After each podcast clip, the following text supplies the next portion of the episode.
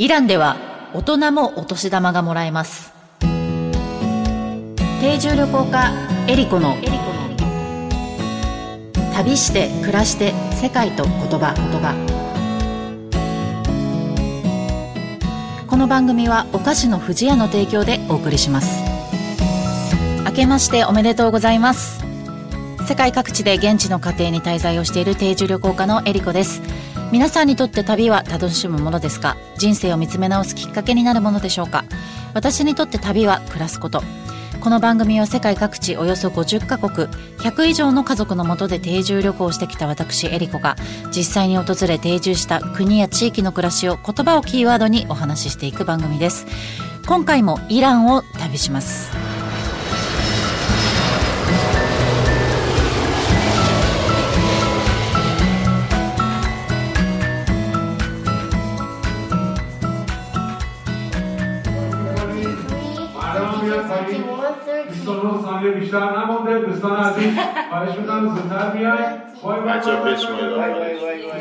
イラン・イスラム共和国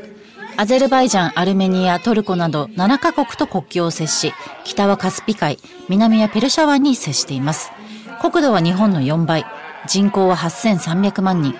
1200万人の人々が首都のテヘランに暮らしています。言語はペルシャ語。砂漠のイメージが強いですが、日本と同様に四季があり、夏は海のアクティビティ、冬は雪山でスキーなどが楽しめたりと多様な自然環境があります。また古くからシルクロードの中継地点として豊かな文化があります。世界ではいろいろな言語が話されていますが、言葉にはその国の歴史や文化、習慣がぎゅっと詰まっています。言葉を知ればその国のことがより深く感じられます。今回の旅言葉は、サレーノモバラクです。これはペルシャ語で明けましておめでとうという意味になります。お正月にちなんだお話を今回はしようと思っています。えー、これまで定住した国の中ですごいお正月というのに出会ったことがあるんですが、それがこのイランだったんですね。えー、このお正月という行事はですね、えー、イスラム教に全く関係のない、アケメネス朝より古い時代からある伝統的な宗教で3000年以上前から祝われてきています。えこのイランのお正月なんですけれども日本のお正月にとっても似てる部分がたくさんあったので、えー、そのお話をぜひしたいなと思っているんですが、えー、イランのお正月お正月はですね日本のお正月のつ、えーと、元旦1月1日ではなくてですね、えー、毎年春分の日ですので3月21日ですね。にですね、毎年こう政府によって発表される太陽が春分点を通過する正確な時間によって割り出されています。これが、えっ、ー、と、お正月、えー、ペルシャ語でノールーズと言うんですけれども、このノールーズに当たる日と時間になります。なので毎年じ、えっ、ー、と、3月20日になる時もあるし、3月21日になる時もあるし、あの、この太陽が春分点を通過する時に、あの、の時間によって、毎年ちょっとずつずれていくっていうことなんですけれども、え、皆さん、お正月というとね、何をしますかね？あの、人によってもね、違う、あの、家族によってもいろいろと違うと思うんですけれども、まずお正月前には、あの、何をしてますかね？これは結構共通するんじゃないかなと思うんですけども、えー、大掃除とかね、厄落としとかね、あると思うんですが、これ実はね、イランでもね、同じことやるんです。あの、皆さんがどれくらいの規模でこう、大掃除をやるかっていうのは、それも家庭によったりとかね、まあ一人暮らしだったり家族と一緒に住んでたりとかによって違うと思うんですけれども、イランの大掃除はですね、もう本当に大掛かりです。えー、家の中はね、もちろんなんですけども、ガレージであったりとか、あとまあ家の前のスペースであったりとかっていうのもしますし、あと家の中でもですね、天井、あと壁っていうのをですね、もう徹底的に掃除をします。あとは絨毯とか、あの家具をね、新調したりする過程もあるんですよね。で、絨毯は、あの、年に一回こう綺麗にね、あの、掃除、まあ、あの、クリーニングに出すので、で、この絨毯はクリーニングがこう専門の業者さんっていうのがいて、えー、その業者さんに出さなきゃいけないんですね。なのでこの時期はですねあのクリーニング屋に運ぶための絨毯を積んだトラックがいっぱい走ってるっていう光景をよく見かけるんですけれどもあとこの大掃除をねしてる時にすごい驚いたのが掃除道具の一つとしてあのお酢をですね、あの、こう、調理とかに使うお酢ですね。これを使って掃除をするんですよ。なんですけど、イランのお酢ってものすごい匂いが強烈なんで、あの、家中が本当お酢のようになってたんですよね。まあ、2、3日したら消えるんですけど、これがね、やっぱすごくいいみたいで、汚れもね、綺麗に落ちるんですけども、これを使ってあの、掃除をしてたのが印象的でしたね。そして、お正月を迎える直前の前の水曜日ですね、ですね、に行われる、まあ、儀式というか、ものがあって、それがあの、厄落としなんですけども、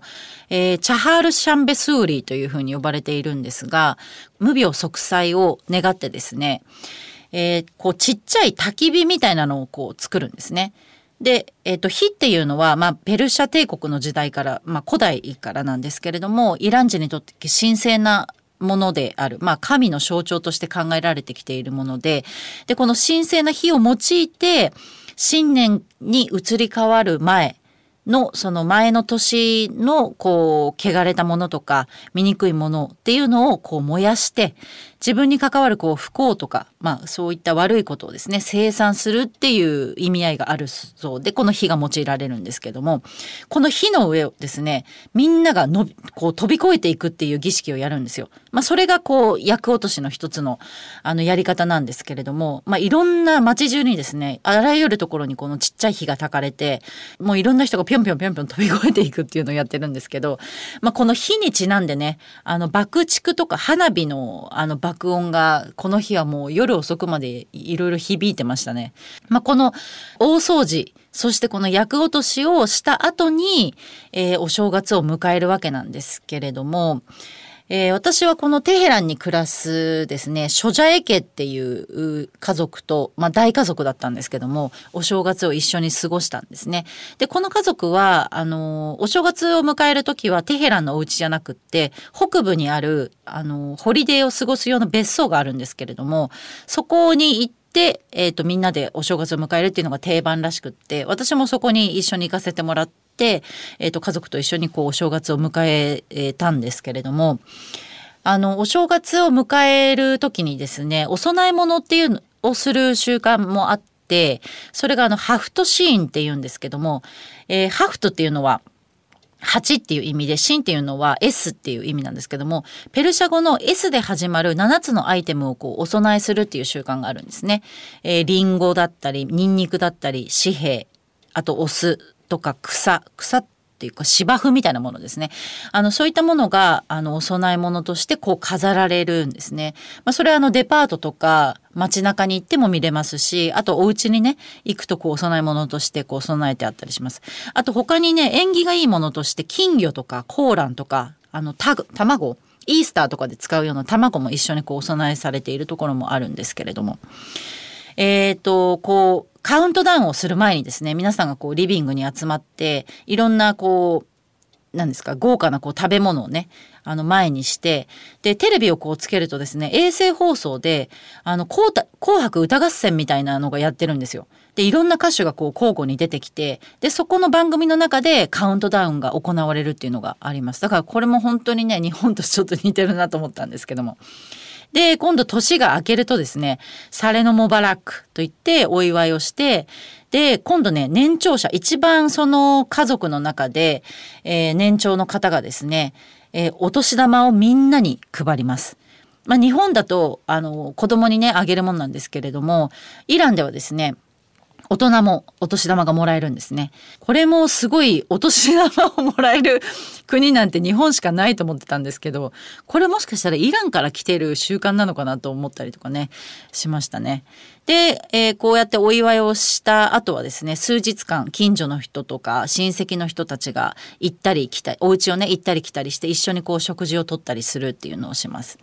まあ唯一日本と違うのね、お酒を飲まないっていうことぐらいかもしれないですね。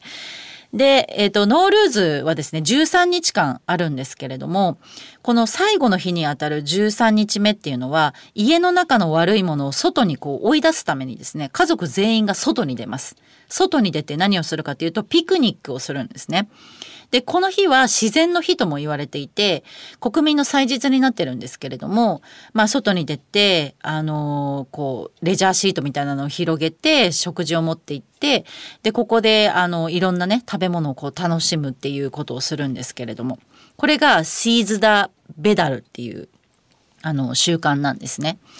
で、まあ私もこの、あの、ピクニックにも参加させてもらって、あの、イラン人って、まあこの日だけじゃなくって結構ピクニックが大好きで、あの、週末とかになると、あの、芝生の上にね、皆さん、あの、このシートを引いて、あの、ピクニックして過ごしてるっていうのを本当によく見かけるので、まあこの日だけじゃないんですけども、特別ね、この日は本当皆さんが外に出て、あの、楽しく自然の中で過ごすっていうのをやってみました。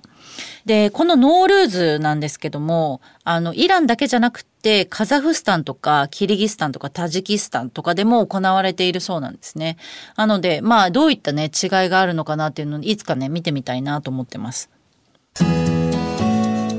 旅して暮らして世界と言葉言葉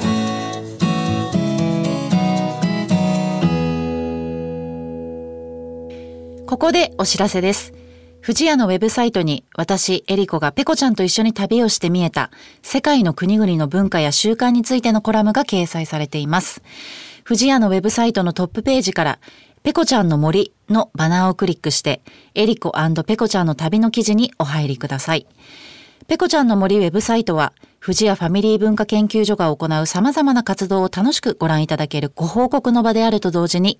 お客様とのコミュニケーションの場としても活用していただけるサイトで、毎月定期更新しています。エリコペコちゃんの森のコラムの他にも、長野県黒姫にあるペコちゃんの森の様子や、森林整備活動のご報告、スマイルをテーマにした川柳の募集、オリジナル壁紙カレンダーがダウンロードできるコーナーなどもあります。ぜひ、藤屋のウェブサイト、ペコちゃんの森を覗いてみてください。